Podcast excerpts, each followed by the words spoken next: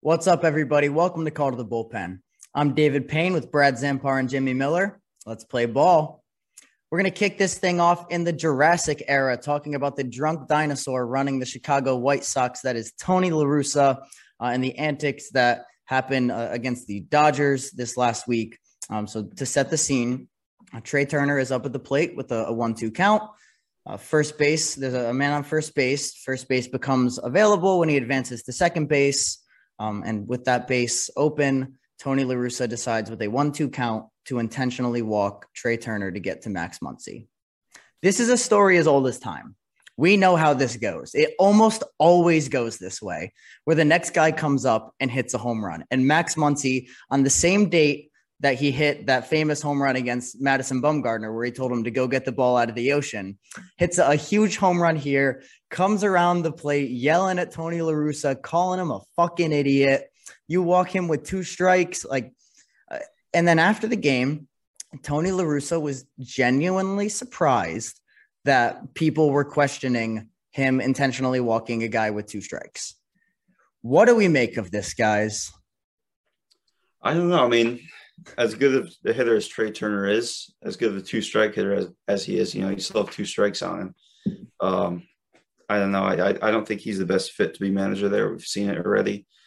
They should not be under 500 with the team they have. I mean, obviously Keuchel hasn't been very good, Moncada, but still, I, I feel like they need to consider shaking things up. But I feel like Tony La Russa has built up such a resume that it's like I don't want to say he's untouchable, but it'd be very it'd, it'd be a very surprising move to many fans if if they were to move on from him. It's almost like he has tenure. Exactly. Yeah. Yeah. I, I, I mean, it doesn't. Re- it didn't really make sense. I mean, even Trea Turner after game was like, okay, like, I'll take the walk in a one-two count. But Trea Turner over the last two years is like a, he's like a 580 OPS hitter in a two-strike count. It's just something that if you're doing analytics, I'm sure that the White Sox are every team is. I don't know where you come to the assumption that you have to walk him with two strikes. And I don't even think that's it. Like analytics would not tell you to make that move. He does not seem like the kind of guy that's using analytics too much, right? I, I, he's not the guy there. He was never the guy there. It was never the right move for the White Sox that with the team composition they have, with the location they're in, to hire an old white man as the manager, honestly. And you know, the move itself was bad, but I think the reaction afterwards of wait, you guys were surprised at this and like genuinely didn't realize that this was not, uh, you know, a good move is very surprising. Um, and and this was not the the first uh, manager incident of the week too. We had the um, the, issue with not knowing the rules earlier. Um, was that was that him? Was that someone else? Was that him? Dave, Dave Roberts. That was Roberts. But yeah, and that was in that series though, right?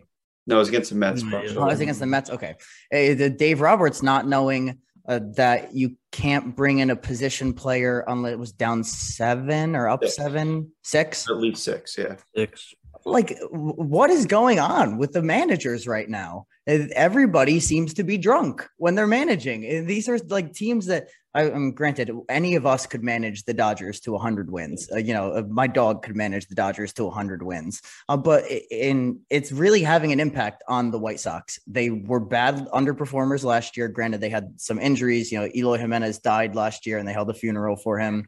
Robert was out. But what is like this is a this is legitimately a top four team in baseball.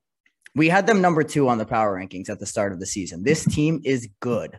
And it's just not clicking with him there. And, and I, I agree with Jim. Any other manager is out and shaken up, but something about him, he he has dirt on the owners. I, I don't know what's going on, but any other manager would have been out maybe after last year, but especially after like that day. He should have been fired after that press conference, in my opinion. Now, speaking of front office incompetence, Bradley, we need to have a discussion about the Nashville Baltimore Orioles. Uh, leaked documents show that there is a feud going on, a, a, family feud of sorts, and not the Steve Harvey kind, uh, over the Baltimore Orioles between Lou and John Angelos, Peter, their father, um, the longtime owner of the O's. uh, had some health issues. He's getting up there in age. Um, and established a trust after having a, a, cardiac event last year to ensure that both of his sons split control of the Orioles. That's not happening. Uh, these documents uh, from this lawsuit between the, the Angelos brothers show that John has uh, taken over control, sole control of the team. Uh, and there's possible interest from him in moving the team to Tennessee, uh, where he lives. Uh, Peter, Peter's wife, which I, I, guess is, is their mother. It doesn't seem like it's their mother, though, from what I've read. He must have remarried or something. Um, but she, it, Peter's wife, is is on the side of selling the team. Um, whereas uh, Lou is very much wanting to keep the Orioles in Baltimore, build a winning baseball team in Baltimore. Brad, on a one to 10, how much do you read into this? Mm, probably a three. That's my number. May, maybe a four, just because it's been like a topic for the last couple of years. But I think that's also a tribute to them just being god awful. But I think overall, there's I, I I don't think there's much to it. I mean, this team is locked into Baltimore. they they can put in a five. Usually, leases are two to three years, and they've hit the quota for the number of years of that, so they can throw down a five-year extension starting in 2024. Yep. Maryland just put more than a billion dollars into the Ravens and the Orioles for and that whole lot.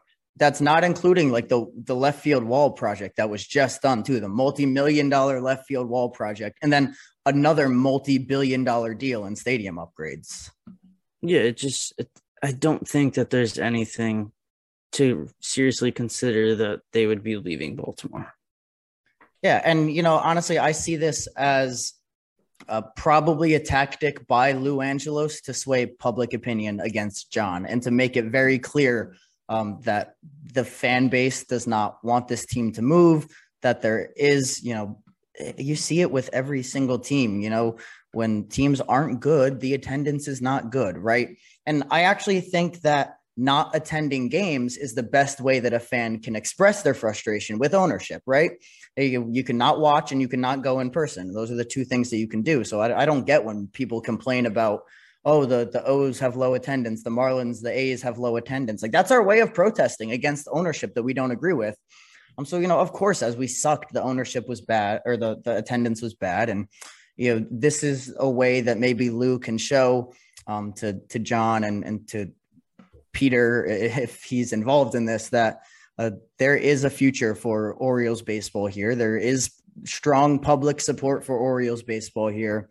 Um, and in my opinion, leaving Camden Yards, an empty ballpark without a baseball team, would be the worst front office decision since the Babe Ruth trade.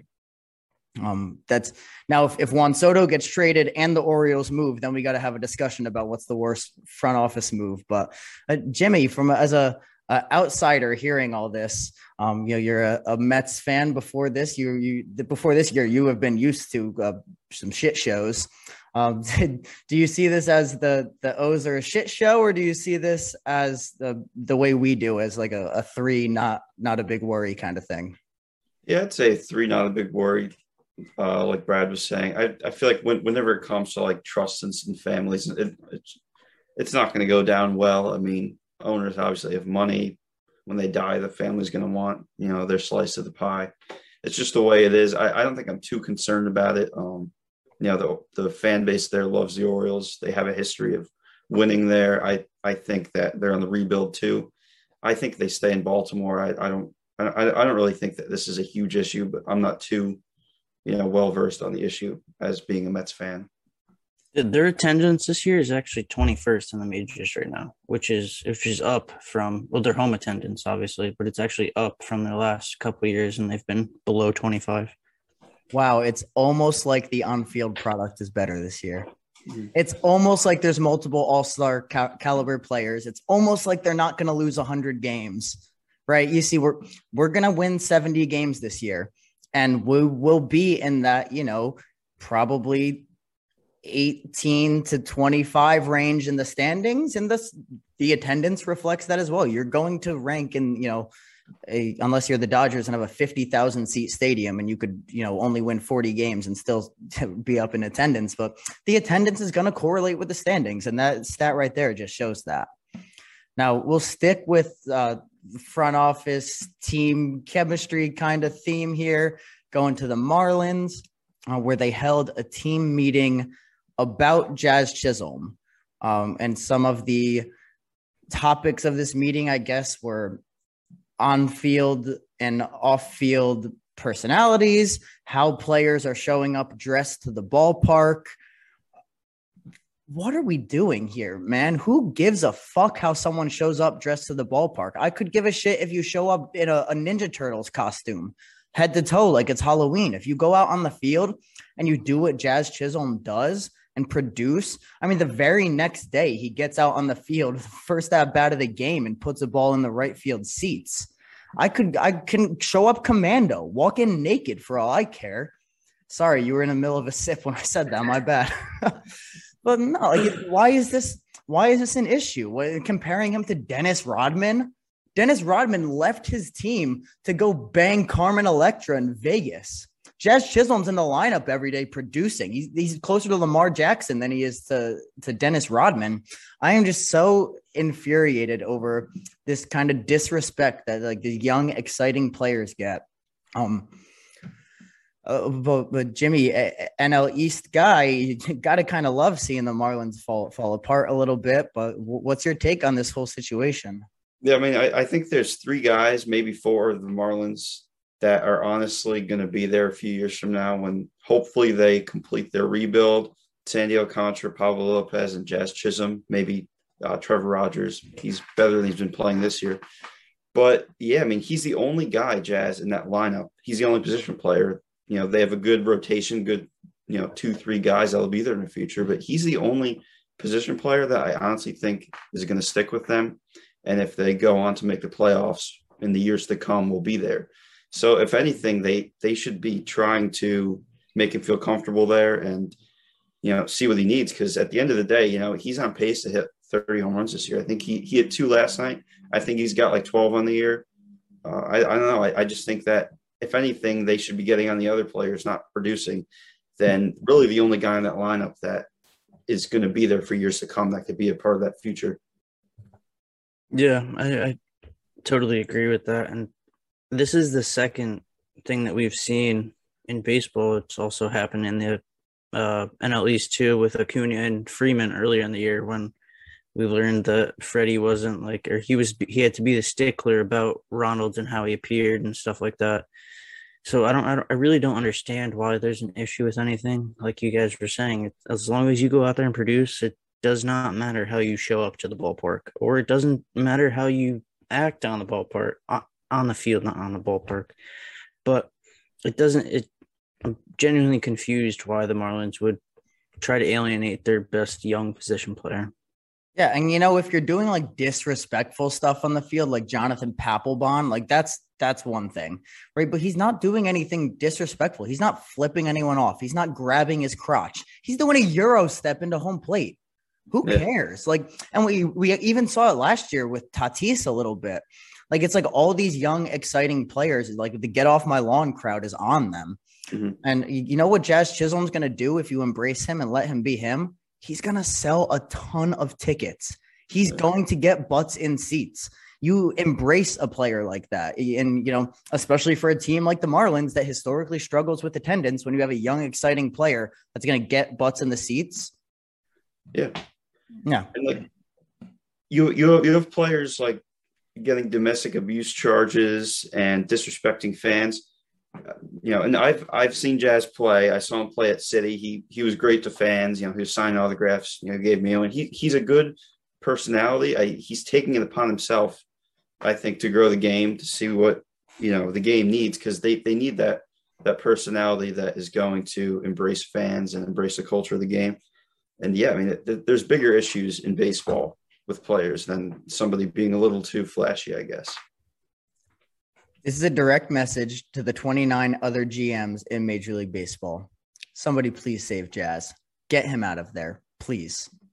Now, Jimmy, take it away with this week's MLB Players of the Week. IL Player of the Week. He started off slow, but Marcus Semien of the Rangers, 476 average, 10 hits, four home runs, four RBIs, a 1048 slugging percentage and a 1548 OPS. AL pitcher of the week, a good lefty for the Rays, Shane McClanahan. Eight innings pitched, no earned runs, nine strikeouts, just two hits and one walk given up en route to a two to one win against the Cardinals on Thursday. AL Rookie of the Week, a new face of Jake Burger from the White Sox. 474 batting average, nine hits, four of them doubles, two home runs, five RBIs, a thousand slug, and a 1524 OPS. And then NL Player of the Week, we have Jake Cronenworth of the Padres. He had a great week thus far, a 389 batting average, seven hits, two home runs, 14 RBIs, 522 on base percentage, and a 1355 OPS. NL Pitcher of the Week and NL Rookie of the Week are the same person in Hunter Greene of the Reds. He's starting to turn it around. Seven scoreless innings, nine strikeouts, one walk, and got the win in a 7 0 blowout against the D backs on Thursday. Greene pitches tonight, and tonight still counts for this week. So hopefully he doesn't get shelled, and I look like an idiot for giving him the NL Pitcher and Rookie of the Week nod. But we'll see how he does. I, th- I think he's starting to turn it around. Who who are they playing tonight? Padres, I want to say. So don't like that one. Well, hey, I I love to see him turning it around because he really he did start the year off really exciting. You know, and you look at like the rankings of like who's thrown the most hundred mile an hour pitches uh, without Jacob Degrom in the league right now. He is almost running away with that. So mm-hmm. I love to see. You know, he was so hyped up and he really started the year well, and it sucked to see him falter there. And you think maybe on a better team he doesn't falter as much, but I, would love to see him turning it around. Now, before, before we, we, a fun fun fact about that uh, McClanahan and Mikolas uh, matchup on two, on Thursday. That was the shortest game in Major League Baseball since 2015. It was under two hours. Wow. They both they, they, both went eight innings in that game. How many pitches for each of them? Do you know? Well, must uh, been, not, not off the top of my head. Must have been pretty efficient. Yeah. McClanahan struck out nine, so I mean he he must have been yeah. Yeah, I think I think Mikolas struck out eight too. That's crazy that they could sh- strike out you know 17 between the two of them and, and still have a sub two hour game. That's crazy. So before we go to Brad with the players of the week for this week, we got to talk to our low A player of the week last week from the Salem Red Sox, Phillip Sikes. Uh, so we'll let you all take a look at that right now.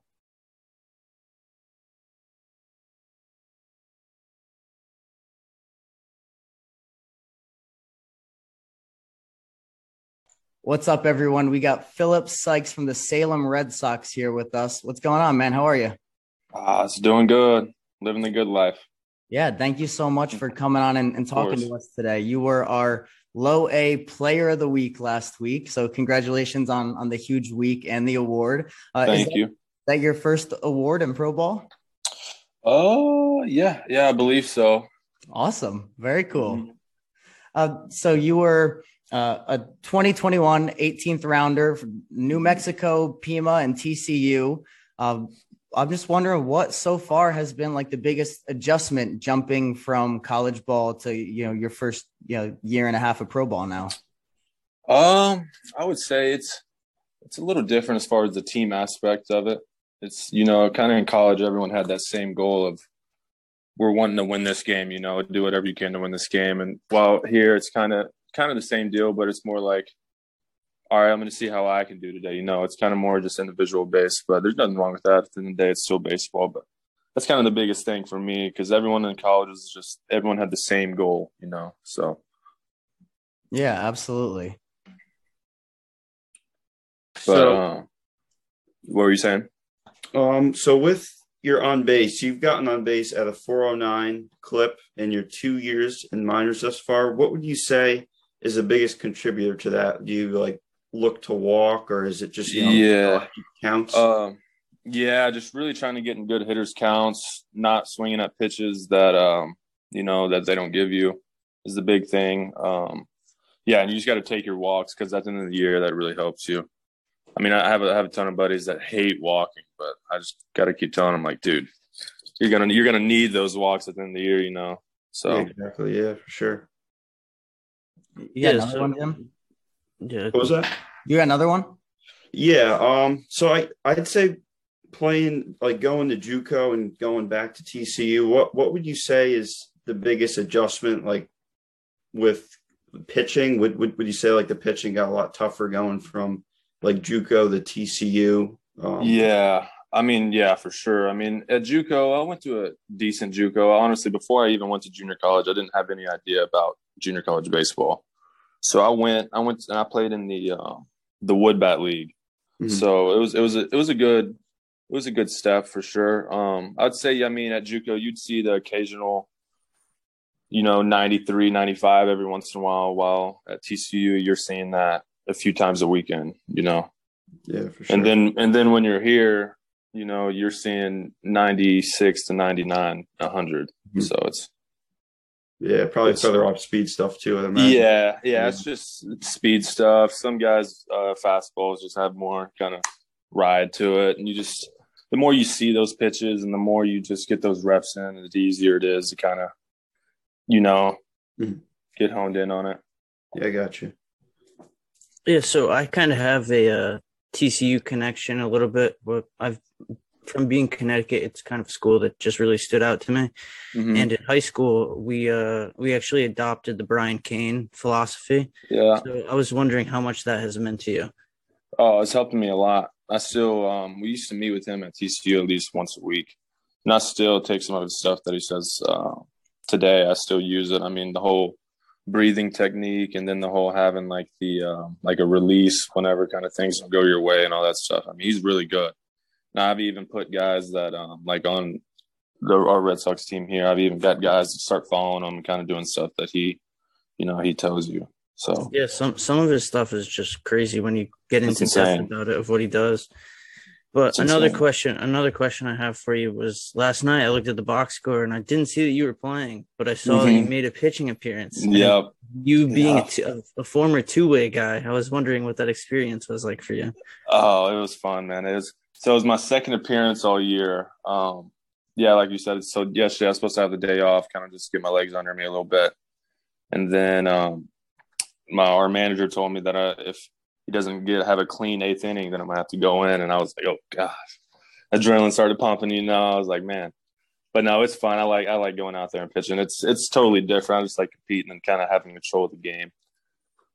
What are you What are you thinking after you give up that double before ah. the before the strikeouts? I knew, I knew, I just, I knew I was debating on if I should just flip in a curveball the very first pitch because I knew he was just going to sit on a heater dead red. but it was just kind of one of those things that I, I felt bad for the guy because it wasn't my runners on. So it's like, golly, I hated it for him, but it was just one of those deals. Yeah. I, I had to break out the Ohtani jersey since we got the two way here. Yeah, yeah. Let's go. So, uh, would you want to play some rapid fire now? Just a minute of random questions. Let's do it. All right, Brad, you got us with the timer again. Yep. Let me know when it's last question. Same deal. Yes, sir. All right, you ready? Yep. Let's do it. Favorite player growing up? Ken Griffey Jr. Hot coffee or iced coffee? Hot coffee. Uh, who's your favorite team growing up? Favorite team? I like the Astros. Chocolate or vanilla? Chocolate. Boobs or butt? But, but. Favorite TV show? Uh, what is it? Um, fuck. It's the uh, gosh, I can't even think of it right now. Uh, let's go Criminal Minds. Uh, what's your walk up song? Right now, it is Grills. It's your favorite alcoholic beverage? I love me a uh, a cold Dos Equis. Who's the best player in baseball right now? Best player in baseball right now, probably Ohtani. Go to fast food spot on the road. Ooh, I can some Zaxby's. If you were an animal, what animal would you be? Man, I feel like I'd be like a cheetah. Last question coming up. All right. Do you have a favorite sport besides baseball? Besides baseball, um, I'd say football. Who who's your team? It's Cowboys. Cowboys. Okay. okay. Yeah, from Texas, man. Come on. Yeah, it makes sense. Makes Hey, sense. yeah, yeah. All right, cool. Thank you so much for coming on and talking to us, man. I appreciate it. I appreciate y'all having me on. What time is game time today? We got a 6:05 game time. We're wearing the um the Grays jerseys. It's the uh I Oh. guess it's Negro League today. That's that's sick. So it's yeah, it's pretty sick. It'll, it'll look pretty cool. So that's awesome. Well, Yep. You, you in the lineup tonight? Yep, I should be in the lineup tonight. So Let's go. Awesome. We'll let's get, go. get, a, Let's do it get a good piece of one for us. for sure. I will. I appreciate it. Yeah, cool. Thank you, man. Thank y'all. All right, Bradley, it is time for this week's player of the weeks. Who do we got? For AAA, we have Spencer Steer. He is a second baseman for the St. Paul Saints. He's 24 years old. He was a 2016 29, 2016 29th round pick by the Indians, and he didn't sign. And then he went to Oregon. He was a three year starter, and he became a third round pick by the Twins in 2019. He's the ninth ranked prospect in the system currently. And this past week, he was nine for 22, scored 11 runs. He doubled, homered six times, including a three home run game, had 11 RBIs, and he slugged 1273 with his OPS being a 1791. Double A, it's going to be Paul McIntosh. He's a catcher for the Pensacola Blue Wahoos, who were the award last week. He's 24 years old. He's a 34th round pick by the Angels in 2018 out of a uh, community college in Tennessee. He ended up not signing and going to West Virginia University. Signed with the Marlins after the 2021 draft. He's not inside their top 30, but I think he's really a player that he might be able to make the double A jump straight to the majors. This past week, he was nine for 16, had four doubles, homer twice, drove in eight, struck out three times, and also walked three times. Slugging, he slugged 11, 8, 1188, and his OPS was an 1820. High A player of the week, he won our only player, our, our high, or ju- just our player of the week for single A. That's what I was trying to get at there. Back when we only had one, right? That's what you're saying. Yeah, Okay, I got you. I got you. it was Christian Encarnacion Strand. He's a third baseman for the Cedar Rapid Kernels. Uh, he's 22 years old, 34th round pick by the Mariners out of uh, a community college. Didn't end up signing. Went to Oklahoma State for a year and turned into a fourth round pick in 2021. He's 27th in their system, which is up from 29th when he was the uh, player of the week a few weeks ago. He was eight for 20, four, four doubles, homer three times, drove in six. His slugging was a 1050 and his OPS was a 1528. And our final low A player was Logan Logan Cerny. He was an outfielder for the Fayetteville Woodpeckers, 22 years old. Uh, he was a 2021 10th round pick out of Troy by the Phillies, who flipped him in the offseason to the Astros for their backup catcher and Garrett Stubbs, who actually, after researching him today, he's not been that bad as a backup catcher considering. But I think the Astros are going to win this trade in the long run. Uh, he was eight for 18, doubled once, homer twice, drove in 11, walked four times. He stole five bags, wasn't caught once, slugged 833, and his OPS was a 1378.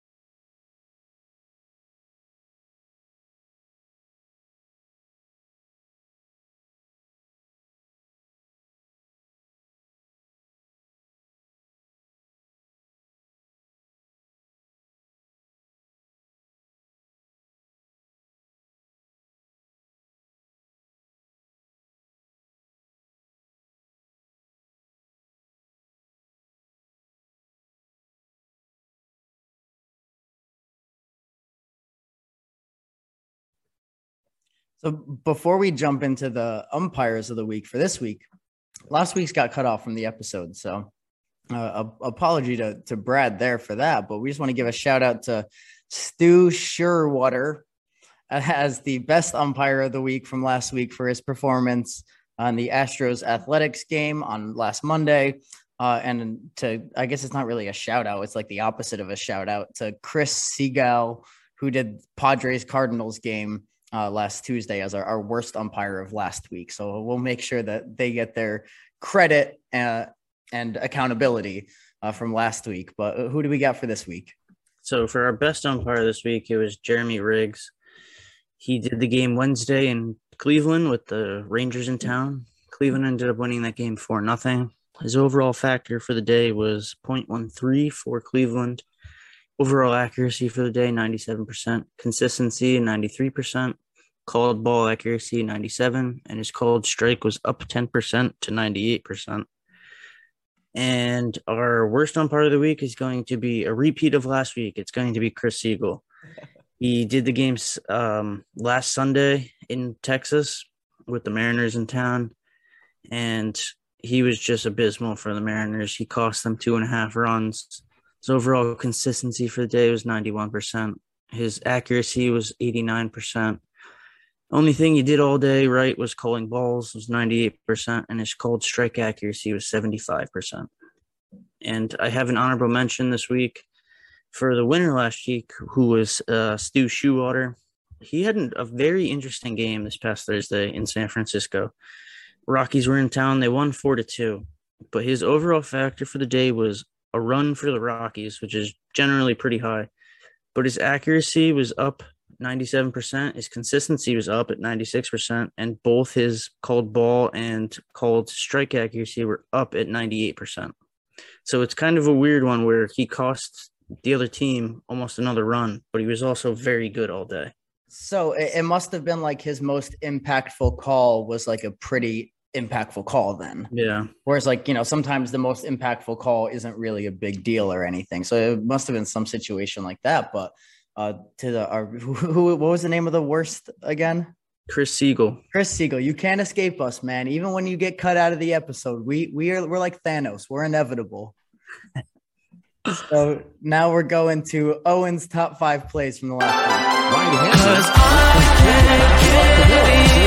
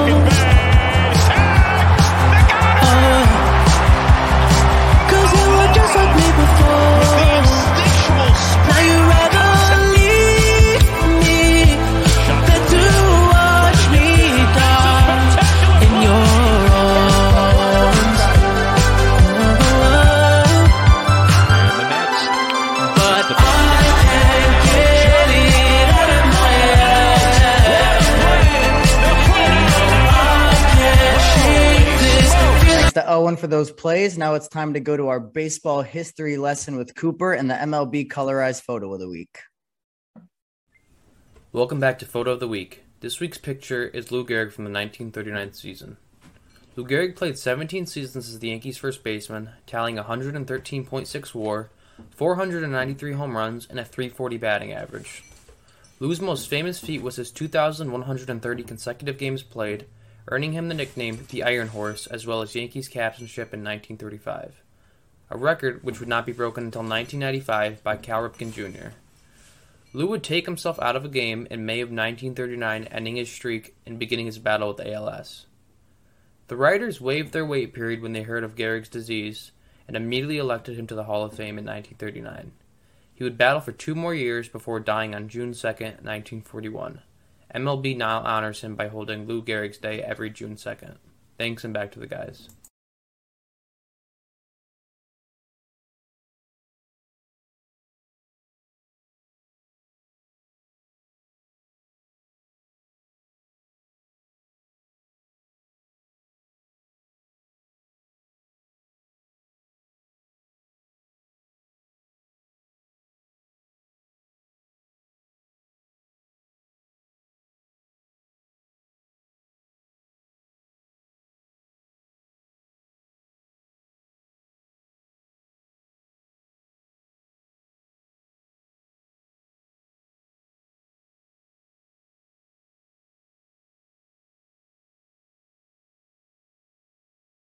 Thanks to Cooper for that. Now it's time for our power and sour rankings. Power and sour rankings are presented by Fit and Faded.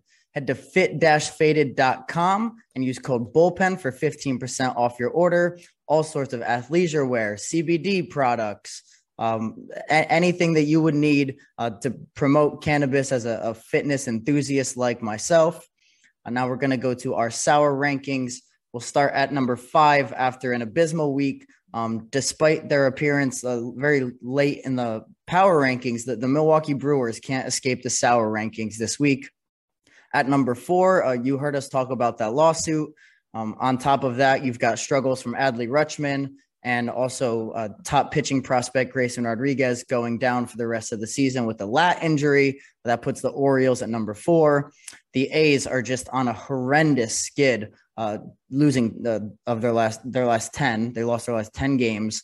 Uh, the Marlins, after the Jazz Chisholm incident, come in at number two. Uh, and who could number one be but the drunk dinosaur from Chicago, Tony La Russa? Now, going to our power rankings, not much changing, but the change is a big one. At number five is the Padres. Number four is the New York Mets. Number three is the Houston Astros. Start spreading the news because number two is the Los Angeles Dodgers. And a number one, king of the hill, top of the heap, the New York Yankees, for the first time this year, have dethroned the Los Angeles Dodgers from the number one spot on the power rankings. I'm very much looking forward to the comment section being friendlier to us this week.